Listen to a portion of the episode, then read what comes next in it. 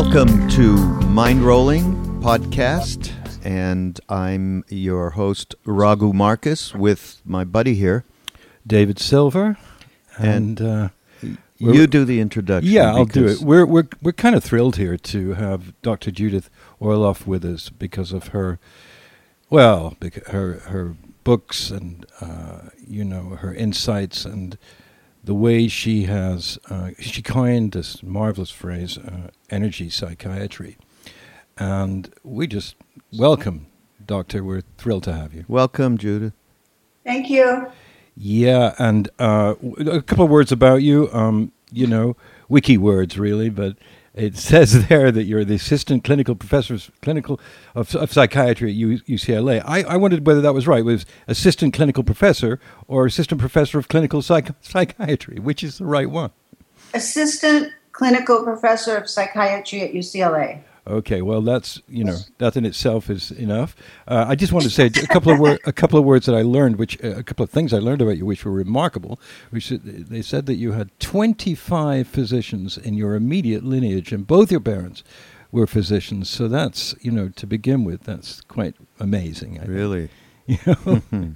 Wow. How was that? Shocking. So, uh, Judith, so we have asked everybody that we've had on the show ex- to give us a little bit of a feel as you were growing up and uh, becoming uh, conscious. What were the triggers for your transformation? If you could just, uh, you know, for us, we talked about music and psychedelics in those days, and then bumping into Eastern thought and so on and so forth. Let us know what it was that, uh, you know, what, what was your transformation? Well, it, it's it's constant. It's been constant from the moment I've been born. But basically, when I, I was born, I wrote about this in Second Sight, which is my memoir, where I always felt like I was a, an alien, like a sister from another planet. I never felt like I belonged on Earth. And so my whole spiritual journey and my process has been, you know, grounding in the earth and being comfortable here and learning how to be human, you know, because my basic attention goes up and into the ethers. I remember in my crib, you know, at a very young age, pre-verbal, looking between the spaces and things, you know, and that's just where my attention goes. And so, you know, growing up, I was the only daughter of two physicians. I was a psychic child.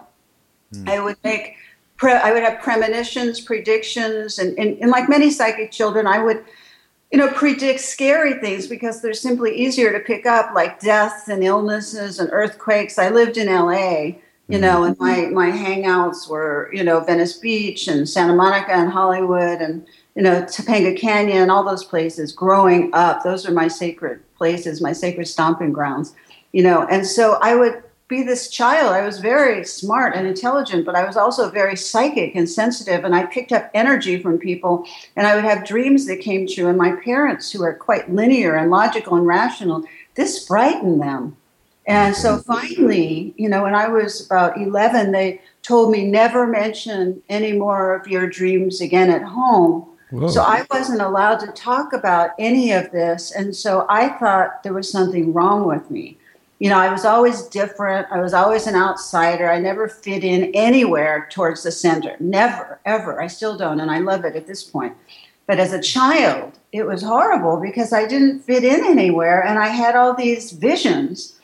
And so I got heavily involved with drugs in the 60s and, you know, tried to escape my abilities so I could finally go to parties with my friends and not absorb all the energy or pick up you know other people's thoughts or you know whatever i was doing that was just overwhelming me you know and the drugs i did take lsd which was quite quite revelatory for me between uh, 14 and 16 i took it about 100 times and it was quite Really? Oh my Whoa. goodness! Yeah, At, yeah, that, yeah. at that age, my goodness. Yeah, yeah, I never took it again after that.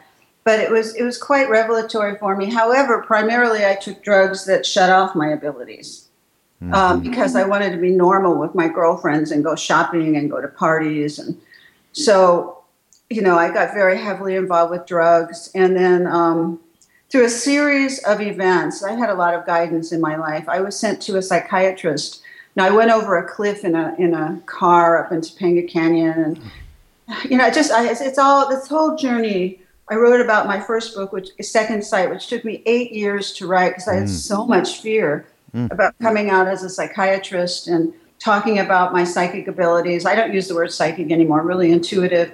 A psychic is I found is too ruined. People go to the Dionne Warwick or the psychic phone lines or wherever they go with it. It's just not worth it using that word. But intuitive, opening, are perceptual abilities that go beyond the linear mind. However you want to frame it, and knowing someone's going to call, you think of them and they call, getting a gut feeling. I've had all of that and more Mm. since I've been a child. And integrating all that and learning to, you know, be whole and have that as well as my practical side and my sexy side and my analytical side, you know, all of it coming together as one. That's been my journey. And so the psychiatrist, you know, put me on the path to seeing I had to integrate it all and sent me to Dr. Thelma Moss, who is a parapsychologist um, at UCLA at the time. And so that began my path of, of integration of my intuitive abilities and, you know, leading me to the dream, which told me to go to medical school to get my MD in order to have the credentials to legitimize intuition in medicine. Very clear, clear, clear, clear dream. And I, I followed it. So here I am. Wow. Well, you know, uh, f- we wanted to focus because there's such a you've done such a lot of writing and incredible stuff that on on emotional freedom, uh, which I think was your last book, right? Um, and I was so taken, we both were, by the book because not only is it full of spiritual guidance and visionary um, visionary moments, but it's extremely pragmatic and helpful uh, to me in terms of dealing with uh, adversity and particularly inner adversity, uh, depression, and all of that. And I wanted to actually start off with a, a statement. Uh, you, you talk about Taoism, and there's one wonderful quote that I want, that you wrote. I wanted to throw it back at you. You said that Taoism emphasizes compassion, helping others, and that the miraculous isn't abstract. It's intermixed in every moment. I think that's a powerful statement. I'd like you to amplify that a little bit, if you would. Yes, it's um, you know, basically our life here is short. We're given this human body for a very short time, and then we're going to pass over. All right, and so our our task, our imperative, is to be able to live every moment of this precious life we've been given and see the miracle in everything, everything. I mean, with a big E, nothing excluded. And so, in Taoism, and just in in any kind of heart medicine, you know, the medicine of the heart of life you see the extraordinary in everything. You just don't wait for the big things like getting a big raise or finding your soulmate or uh, whatever you know peak experiences one can have in life. You know, I mean they're great, but that's not the point really. That's only a few of the points in the whole spectrum. It's everything.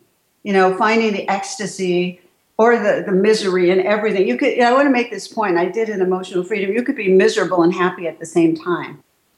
Wow. So you're, you're not just one state. So you could be going through hell, you know, and still be sort of ecstatic in the moment. So you can hold different different states at once. You know, human beings are multifaceted. And so that's, you know, just everybody realize your time is limited here. And I mean this in a good way, not in a morbid way. You know, whether you're 10 or you're 20 or you're 30, I mean, your time will come and you never know when it will be. And so the way I, you know, to go. And so, you know, the way I look at life is to lead life every moment, you know, like, you know, it could be over at any moment. And I suggest that to everyone at any age because, you know, time really does quicken as you as the years pass and you will go. This is a time limited experience. Your bodies are just on loan to you, spiritual loan to you for now. And so don't get too attached to them if you can. and um, enjoy everything. Judith, how do you uh, just just this something just struck me uh, related to more related, I guess, to um, our tradition and and mine uh, in terms of me having gone to India back in the day and met uh, Neem Karoli Baba and then started to really understand uh, how I was processing. You know, once I met, uh, just briefly, when I first met him, I understood that this was not new, that I had had, this was all my past, present, and future in one, and that I can just let go in that moment, but I would just have to continue to process the karmas that I had accumulated. So when you talk about this, you know, take advantage of this life and every moment in in it, which is of course extremely important. How do you relate that though with living through what we call samskaras or karmas and uh, and accepting them, transforming them? They're not necessarily built through just you know your the karma of this life, your parents, your you know your upbringing, etc. How do you how do you connect that? Well, you, you do your best not to add any more onto it if you can. right, right. do your best, but it's not always possible. Um, but then, you know, if you if you create something negative or hurtful or painful or horrible, you can always try and make amends and go back and make reparations to try and undo the karma in this lifetime that you the havoc that you've created or the pain that you've sown you know um, but you know like in emotional freedom i talk about learning from everything and there's a chapter on emotional vampires and these are people that I, I think can suck you dry people you know you're just around them you're feeling fine and suddenly your energy is sucked right out of you and and they drain you and they could be you know the, the critical person the narcissist the, the judgmental person the victim poor me going round and round and round keeping you on the phone for three hours you know, these are all teachers, and you could either develop positive karma with them or negative karma with them. You know, and if you look at anything annoying or painful or as teachers, you know, otherwise it wouldn't get to you. You know, the way I see it as a psychiatrist and just as a, a human being on the path is that everything that's brought to me the minute I wake up, or actually when I'm asleep too, is my spiritual path. And so I want to try and do it a different way. I want to try it when somebody irritates me or drains me, instead of just saying, you know, oh, this person is just so horrible. I want to look at what they can teach me about centering, what they can teach me about compassion, what they can teach me about tone of voice so I'm not snippy and angry and accusatory of them, and learn how to shift the energy of negativity, you know, so that I could have more of the advantage from a standpoint of, of kindness, compassion, and boundaries. You know i mean this takes some doing. I mean i practice every day and i'm certainly not perfect but it's a challenge to me. And instead of looking at energy vampires or difficult situations or rejections or failures or heartbreaks. You know as just pure misery. You know try and look at them as how they can prompt you to be something more and better as a springboard to your heart I mean, if ever you don't know what the meaning of something is in your life because it just seems unredeemable, you know, always look at how your heart can grow from it and you can't go wrong. So to me, that's a great way to, to turn around, you know, karma into something mm-hmm. luminous. Right.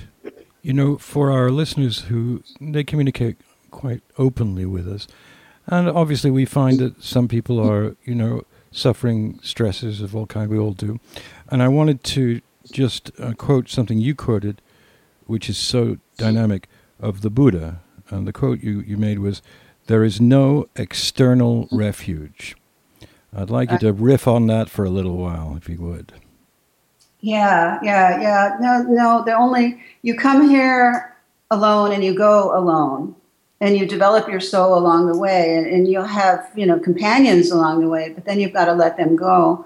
So the refuge, the ultimate refuge, is your own heart, is how you feel about yourself, is your relationship to your own spirit and to a greater universe. That's the ultimate. That's the ultimate. I mean, you will have emotional refuges along the way with friends and lovers and people, you know, kindred spirits. They'll help, but they're not the answer. The answer is inside in your own heart. Yeah, it's like that Stone song, "Emotional Rescue." You know, um, it's from what the Buddha said and what you say extensively in the book, and, and very in a very clear way, is that you know you're not going to get it from the things that you're taught usually as a kid and as an adolescent. You know, money, power, love, sex. Yeah, they're good. There's nothing wrong with them. But this internal, these internal changes are now for someone who is suffering and feels alone and lost, which we've all felt at some time. But for say someone who's listening to this right now, where would you start? And I know this is just a short thing and you need to practice and etc. But where would you start with someone who is in pain and lost about their life? Um, what would be the very first thing you would suggest to to you know to start the process of healing? Well, you know, number one, we're all in pain and lost. So don't feel alone. You know, everybody has has pain and feels lost more so at various points in their life. But if you're when I've woken up at pain, in pain and lost, I know I know what that is. I know that feeling. And I know how dark it can get. And I know how depression or anxiety or insecurity can cloud your vision for everything we're saying so far. I mean, I know that. And at those points, you've got to look for love. I mean, just, you know, what I teach my patients at those points is number one, the negative voices in the head that tell you you're never going to get this, you're never going to get that, you're too depressed, nothing's ever going to work out. I mean, you can't give that mileage. You have to learn to shut those off by with more positive thoughts or, you know, just saying, you know, you're doing the best you can or call a friend you know, who can lift you up. I can't tell you how many times when I've been in the deep, dark pits where I just call a friend and their light has risen me from that, or at least, at least a, for a second. You know, you know, sometimes you just need a second of relief and it feels better. You know, but it's just life. You know, samsara. This this is pain, and it, it, life goes in sine waves and you want to do your best. I, I, get down on my knees a lot when I get in those states of darkness. Or I just I love kneeling. Not everybody does, but I have an altar, a sacred spot, you know, where I have candles and the Kuan Yin statue, and I get down on my knees and I, I weep and I pray and I reach out for love wherever I can get it to help lift me up. And I've been in therapy off and on all my life, except for, you know, I sort of fired my last therapist or he let me go because he wasn't approving of a particular behavior that I was doing and I wasn't about to change it at that point. So, no, I'm not in therapy at the moment, which is okay. But I believe in therapy. I'm a therapist and I'm a psychiatrist. Yeah. But you, you have, you know, it's another story. Um, but you know, you have to reach out for help from those who can actually help you, you know, and not judge you and be able to get what you're going through and not panic about what you're going through, you know, be able to just hold the energy there for you. You can't do it alone. Anyone, you know, who's miserable now or depressed or suicidal or you know, just about to give up, who's listening to this podcast, you know, I mean, number one, there's always hope and it all changes constantly. You won't feel this way all the time. But you've got to reach out you can't do it alone. If you're just with your head in a room alone, that's going to kill you. You know, you can't afford to be with those that head alone. You can't. You just can't. You've got to do something else. You know, like with NAA and 12 step programs, you know, alcoholics and substance abusers and sex addicts and food addicts can go to a meeting, and that's so great. You know, to be able to go someplace where the energy of the group can lift you up you know, or you could find a meditation group, or you could find a psychotherapy group, whatever you need, or you can find, you know, a sexual identity group, whatever your particular angst is, you can find it somewhere, but just don't do it alone. Mm. Judith, uh, you just mentioned something. Uh, you know, your belief in therapy. Obviously, that's your work, and and uh, we. I was just uh, talking with Ram Dass. Many of our listeners know who that is because we bring him up a lot and uh, a lot of references around uh, being present in your life, be here now, obviously. You yourself in your book have references that way, and I, I know we've talked in the past um, you know, about uh, direct connections with Ram Dass in, in terms of his philosophy and so on. And of course, he would that was his work too in Harvard and, and in those days. and we were just talking about it, and uh, there was uh, we, actually we did a webcast, and there was a question about you know is therapy helpful alongside of the spiritual path, and I, you know, it's very what you're doing is unusual in my mind because you are absolutely including i mean just in the way that you know you're you're communicating with us you're including that spiritual heart coming from that place rather than uh, the vantage point of, of ego mind and but a lot of therapists wouldn't you say in fact most of them are are really um, in well i mean this is opinion uh, people uh, tend to get a little bit more stuck in their minds, and and the the wrong per- the therapist certainly can support the wrong um, uh, vantage point for a person to be able to come out of whatever it is that they you know they have problems with. what, what is your take on that, and your insertion of, of of the languaging that you use around the spirit?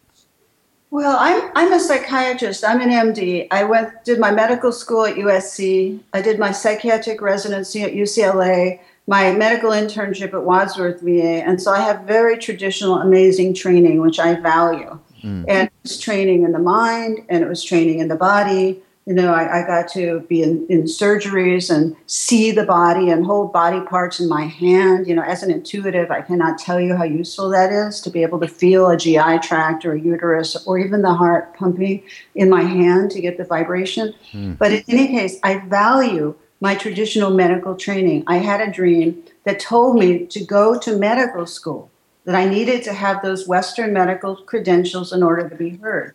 And I totally honor that and I totally love my medical training and all the linear training. However, the difference with me and a lot of psychiatrists definitely and even you know psychotherapists is that I've gone beyond that or I include all that with my intuition, with my a sense of spirit for each person, with energy medicine, and, and with the unknown. I mean, these are only words. I mean, you learn more and more and more as you go on. You don't know what you're doing, really. You know, it's just you do use your best to assimilate everything, you know, with all the knowledge, and then the mystery teaches you. And so I think that's the difference between my approach in terms of how I, how I live and how I do therapy are not different. You know, it's all mm. Part of the same thing for me. However, I do think, in answer to your question, I do think therapy Psychotherapy with the right person is important. I've been in and out of therapy all my adult life to deal with my the multitude of my emotional issues, and believe me, I've had many. You know, because gradually, slowly, I want to transcend them, and I've gotten so much better over the years. You know, I'm so much freer. You know, as a result of the emotional exploration. But I think the key element, no matter who you're with in therapy, is that you feel an energetic connection with the person you know? And if there's energy there between you and the therapist then something can happen you know regardless of their discipline.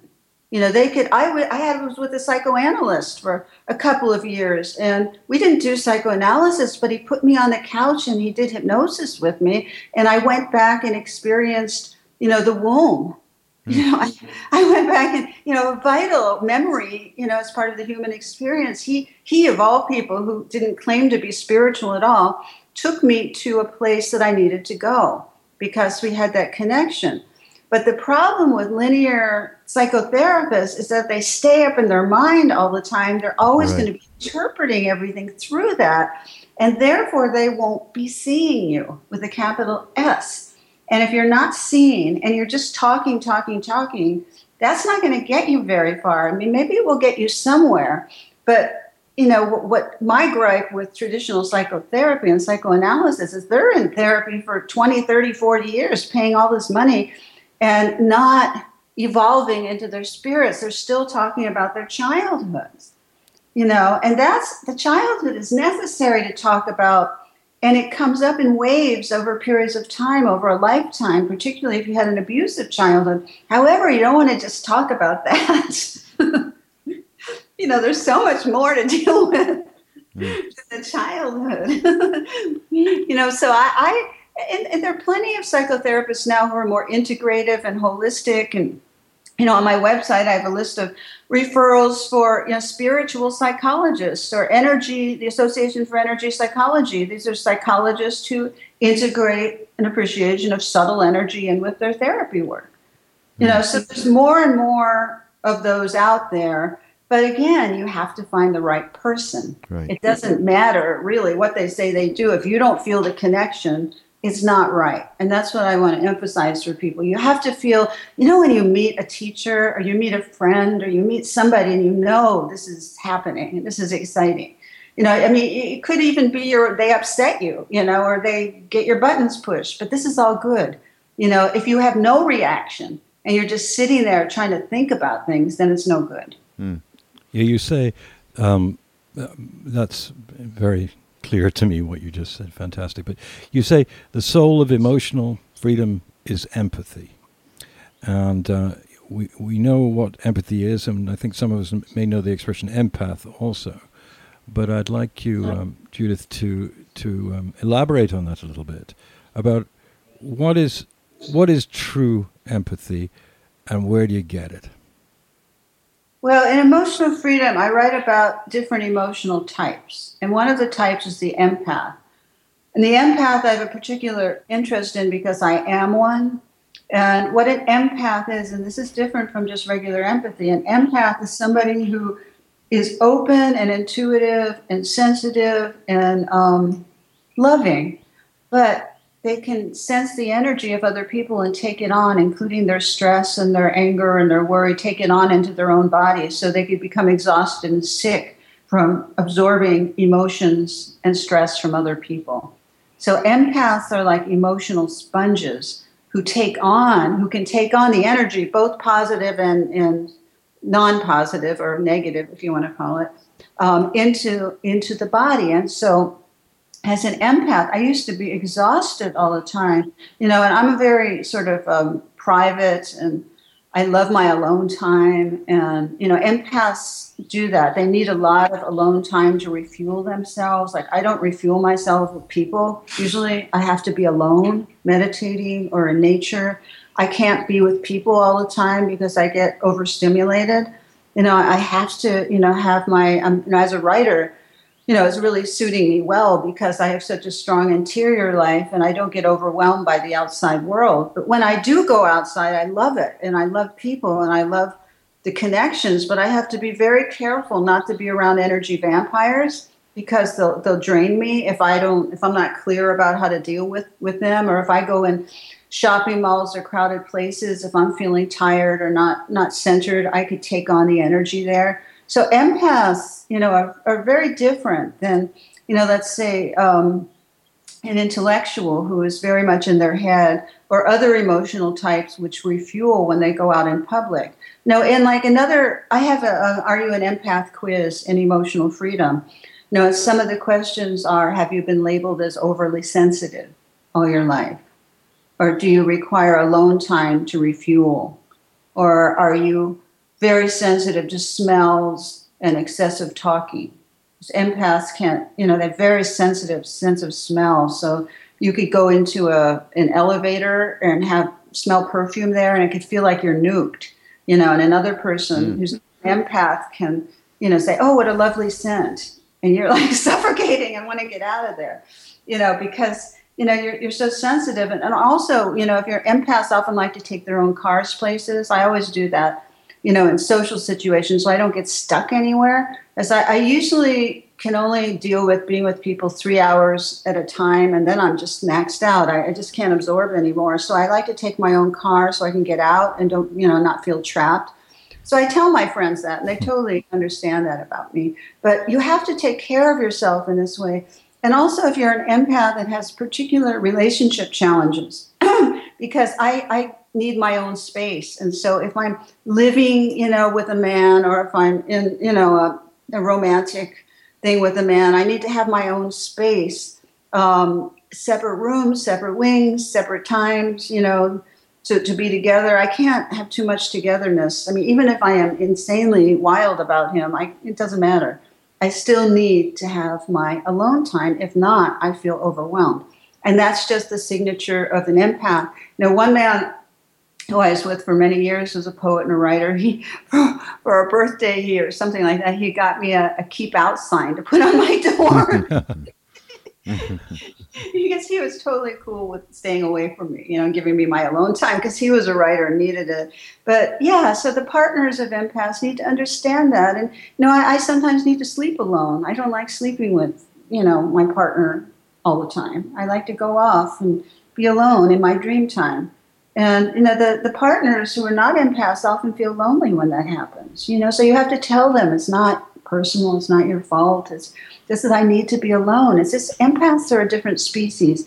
So I write about them and I know it's helped many, many people who have read the book because the medical profession diagnosed empaths as being crazy or malingerers or depressed or quote hypochondriacs because you're always absorbing the symptoms of other people you know? And and though the traditional medicine will send empaths to people like me psychiatrists to put them on prozac no. or an antidepressant. And that's not the treatment for this. It's definitely not. You know you have to learn the skills that i've learned in my life to cope centering boundaries meditation going in water. Water is very helpful. If ever you feel like your energy is going down and you're an empath, get in a tub, a shower, even wash your hands, drink some water, get in hot springs, go in the ocean, jump in whatever body of water is near you. You know, just water is very helpful to cleanse cleanse negative energy. You know, but boundaries, boundaries, boundaries. You know, I, I've had to you know be very fierce about my my energy needs i i can't subject myself you know, needlessly to people who are criti- critical, judgmental, talking all the time. I, I just can't stand people who talk all the time. It just exhausts me, you know, talking constantly. just. I'm relating with that. I'm relating yeah, to a bunch yeah. of this stuff that you're you're yeah. speaking of. But, you know, but actually, can I go? I I, I want to just ask. It's how this the empaths that you're speaking of. Uh, how do you think it's really they can set an example to transfer that empathy into compassion into a spiritual compassion and and develop something that's an example to everybody around them? Is that something you've experienced yourself and with other empaths? Yeah yeah hopefully. That's that's what happens. Hmm. like when you meet somebody and let's say they go for the jugular with you. You know they're criticizing and it's a button. Let's say you know, they, I'm trying to think of a button. Let's say, you know, they say, oh, you're looking, you know, rather overweight today. Whoa. Uh, you know, they say to push your button. Instead of feeling like you're nothing or two inches tall or that you're ugly or that you're unattractive or, you know, where the mind goes with all of that, you know, what the compassion is in that is number one, compassion for yourself, knowing yourself, knowing that you're none of those things and knowing that you're a gorgeous, perfect, incredible being, and you can, you know, work with, you know, an extra 10 pounds or not, you know, that there's a solution to that. So, first of all, being compassionate with yourself. Second of all, you know, learning how to set clear boundaries with the other person so they don't repeat the other behavior and having compassion for them. And this is the big stretch for why they would say such a nasty thing. Mm. You know, because nobody. Stretch. Yeah, big, big, big, big stretch. But you have to try to do it at yep. least. You can't always, you know, because people don't talk to you that way unless they're unhappy or insecure themselves. I mean, that is the bottom line. Somebody who is happy with themselves will tell you, you look amazing. I'm so happy to see you.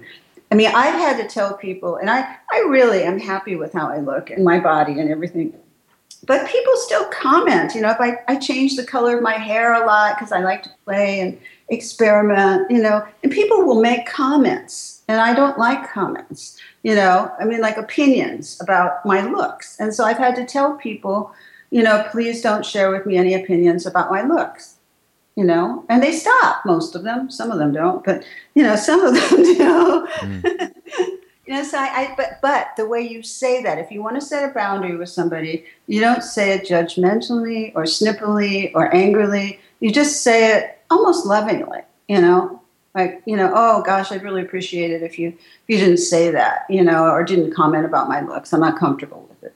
You know, and then in and out, like five seconds, ten seconds is the comment. You don't confront somebody, the worst thing you can do for an energy vampire who says something horrible like that is to confront them. You don't want a big conversation. You want a very short conversation. Mm. You know, you want to get in and out quickly, but you want to summon the energy of your tone and the words and be surgical about it, in and out. And just be prepared that sometimes you have to repeat yourself because people forget or they're stubborn or whatever.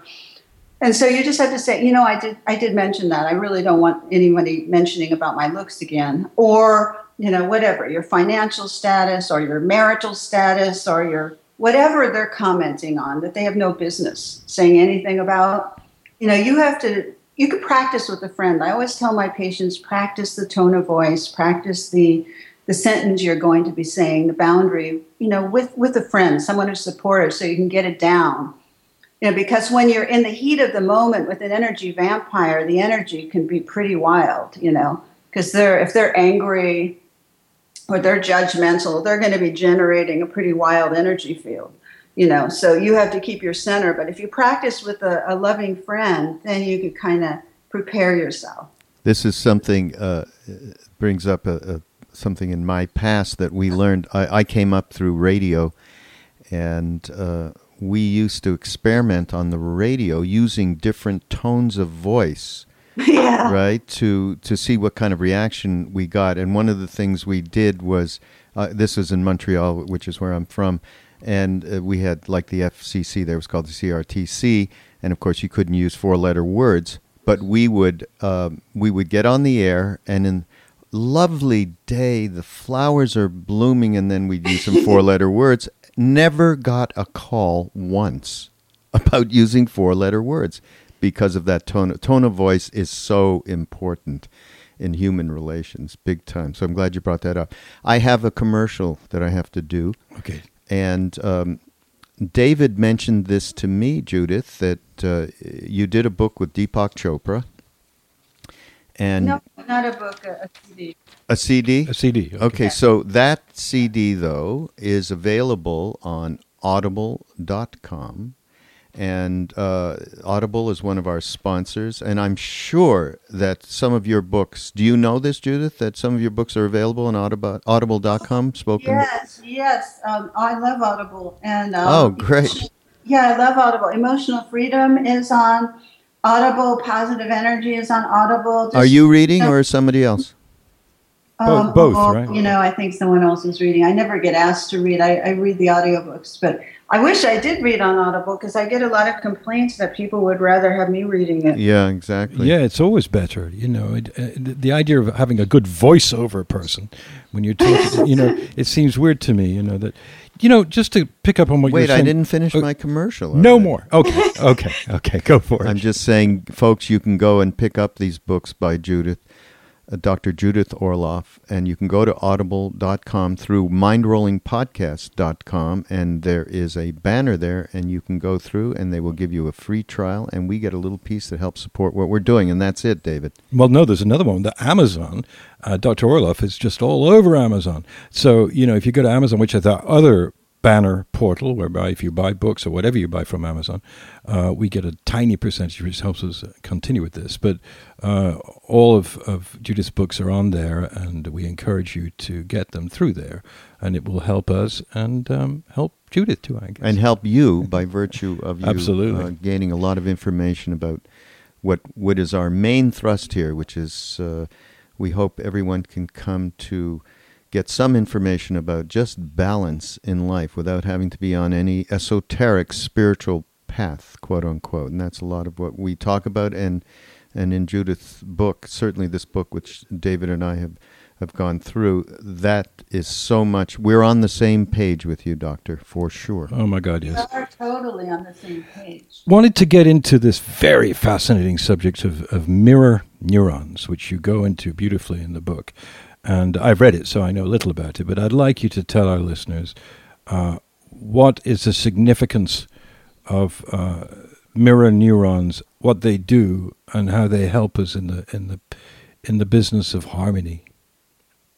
Well, mirror neurons are the compassion neurons in the brain, and they're the um, they're what allow us to be empathic. And they've done studies where they have one member of a loving couple go under a brain scan and they prick the finger of that person. And the other member of the loving couple is in the brain scan and they measure that the pain that the first partner feels is registered in the other person's brain because the love apparently connects them and there's some kind of deep empathy and compassion that goes on brain to brain heart to heart uh, when one person is hurt you see. And this really is the brain's answer to all the dilemma of wars and us versus them. And you know all of the the hatred and malice that we each have in us as human beings you know. I'm not you know we all have the whole gamut of what's possible in us. But the mirror neuro- neurons allow you to have compassion. And they allow you to have empathy. And the beauty of mirror neurons is that the brain is wired for the compassion you know, our whoever created this amazing system of the body included mirror neurons in the, the system so that we can have compassion. The whole concept of mirroring, of being able to see the other person in yourself and be able to see yourself in the other person, and it's not us versus them, but on an intuitive level, we're all one. The mirror neurons help us to know that from a biological standpoint. Does that also include the converse? In other words, if you're with someone in a room and you're feeling pretty good about life, and that person's in a lousy, grouchy mood, do those mirror neurons sort of infect you, and do you have to guard against that in some way? Well, emotions are um, like viruses, you know, or like you know, beautiful things. They they're um, they they're catchy. So if you're if you're an empath in particular and you're around somebody who's anxious, you can take on their anxiety. If you're around somebody who's compassionate, compassion is very catchy too. Then you know you become compassionate, um, and so the neur- mirror neurons are activated. Um, so yes, we we have this interrelated biological spiritual system that is constantly at work. If you were to be able to have your vision increase and not just see with your linear mind, you would see all kinds of bonds and ties and linkages between human beings happening constantly all the time. You see, and it's thinking people are really other than you, that's just some kind of intellectual construct. You know, on the deepest, deepest level, we're all human. And the human is a very, very big commonality because not everything is human. you know, especially when you get beyond this earth. Not human. Human is just here. And but the human bond is huge, and we have a human family. And the human family is everywhere on this earth. And so it behooves us to know that because most people are living in the illusion that we're different than other people. And we really aren't. But how we manifest what we have may be different. You see, and what we're talking about today, the process of spiritual awakening or emotional awakening, process of freedom. If you have mindful awareness and you're working with what you've got, which means your capacity to be a saint and a serial killer within you, it's not just those people you know, doing those horrendous murders out there. It isn't. We have that in us. And as long as we're hiding from that, it's not going to help us, you know, but we can choose not to act from that point. That's real power. You see, and all of this is, is awakening. This, I mean, this is so exciting. It's like a big pot that's being stirred, you know, and you can, you have to see yourself without judgment. I mean, there's no way around it. You are the serial killer and the saint and everything in between. And if you want to argue with that, that's fine, but I don't think it's going to get you very far. Mm. Mm. Yes. Judith, can you talk a little a, a, little bit about personally your own self? Who what are the influences, you know, and not in the when you were, you know, very young, but as you were coming up and more recently, what uh, what what are you connected with in terms of any kind of uh, spiritual lineages? What has you know just uh, advised you in terms of uh, bringing together what it is that you offer today? Well, my main spiritual path for the last 25 years has been Taoist. I have a uh-huh. Taoist uh-huh. teacher, and he, he doesn't live in the US, but he has been probably the most important influence in my entire life and has taught me so much and has saved my soul, basically, you know, in terms of the teachings.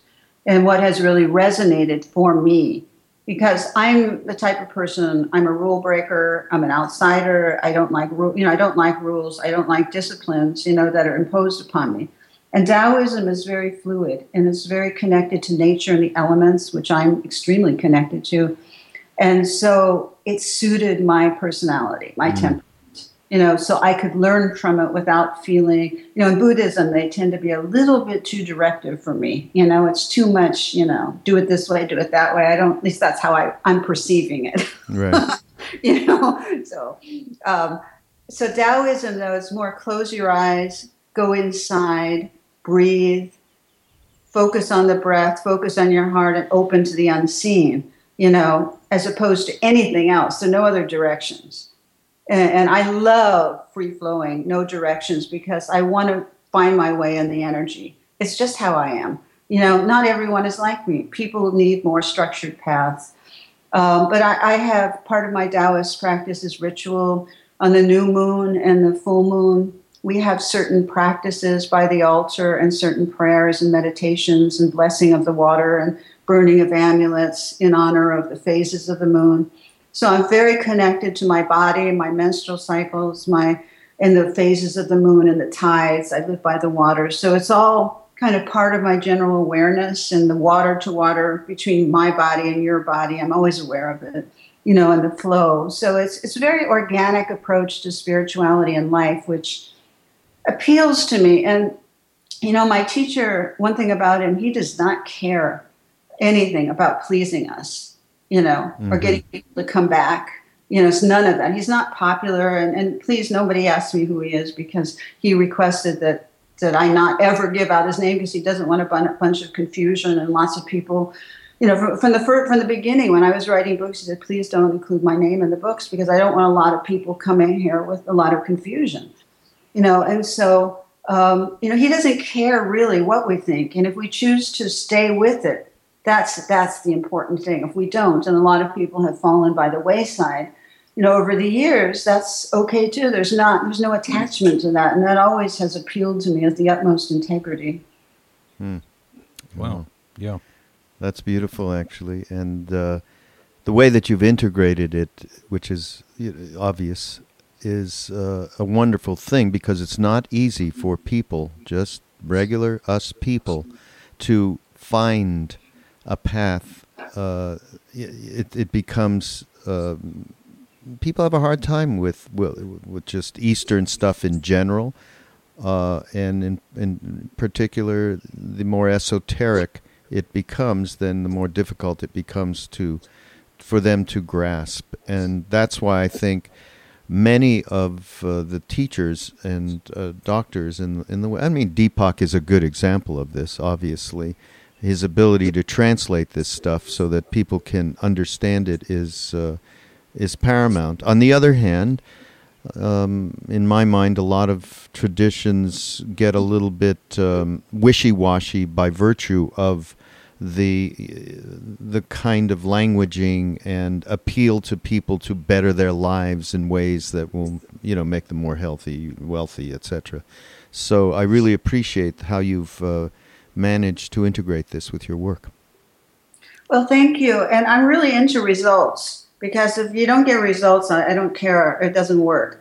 So, the way you know if you have results, you have to listen to your intuition. That's a big primary part of my teaching is listening to what resonates in your body about a teaching, about a therapist, you know, about a friend, about a lover. You have to listen to see if it resonates. And it's almost like a gong being struck, you know, within you know, or feeling of knowing this is right for me versus this doesn't feel right or versus I'm bland, I'm not feeling anything, nothing's happening. You know, you only go towards what moves you. I, I interviewed Quincy Jones, musician, composer, extraordinary man. Of course, of course. For, for my book, Positive Energy. And he says he doesn't do anything in life unless he, you know, gets the goosebumps, the wave of goosebumps. Mm-hmm. You know, he follows the goosebumps. And the same, you know, for everyone listening, you know, if you're looking for a teacher or boyfriend or girlfriend, whatever, you have to, you know, listen for your goosebumps. You've gotta have something moved in you. If nothing's happening, nothing's happening. Don't force it. You know, hmm. you just have to wait until something resonates in you and don't act out of anxiety. It will. You know, with all my patients, they get a little over anxious. No, nothing's ever going to come. I'm never going to hear an intuition. And that's so untrue. You know, you just have to relax a little and, and be playful. Whenever I teach or give workshops or, or live, you know, usually I'm really playful because I like being that way. But I also know that my intuition comes through when I'm that way. Mm-hmm. When you're overly serious and you're bearing down and you know forcing and pushing, nothing will come. I can guarantee you that. You know, you speak of something which I love. I love the expression. You call it guerrilla meditation, and it's about you know grabbing a moment sometimes when you things are weird or whatever, and you just need to overcome it, and you can't do it by you know sort of effort. It's more like pulling back, and taking a quick time, even if it's only a minute or whatever, it's better than not doing it at all. And it will give you that thing if you can just breathe and and meditate. Uh, how do you? How would you? Uh, you know, talk about that a bit in terms of everyone, whether with or without a spiritual path, particularly those without a so-called spiritual path. How do you do that? How do you make it so that you have that discipline to just step back and stop for a minute? Well, guerrilla meditation is something I talk about in emotional freedom, and the way I do it, you know, is that I just stop anywhere. Like in airports, I have a terrible time as an empath in airports. I get so overwhelmed a lot of times. So I just go in the bathroom, you know, close the stall and sit there and close my eyes and breathe and come into my heart. You know, in the bathroom, on the park bench, on the street, you know, wherever you are, in front of the ocean.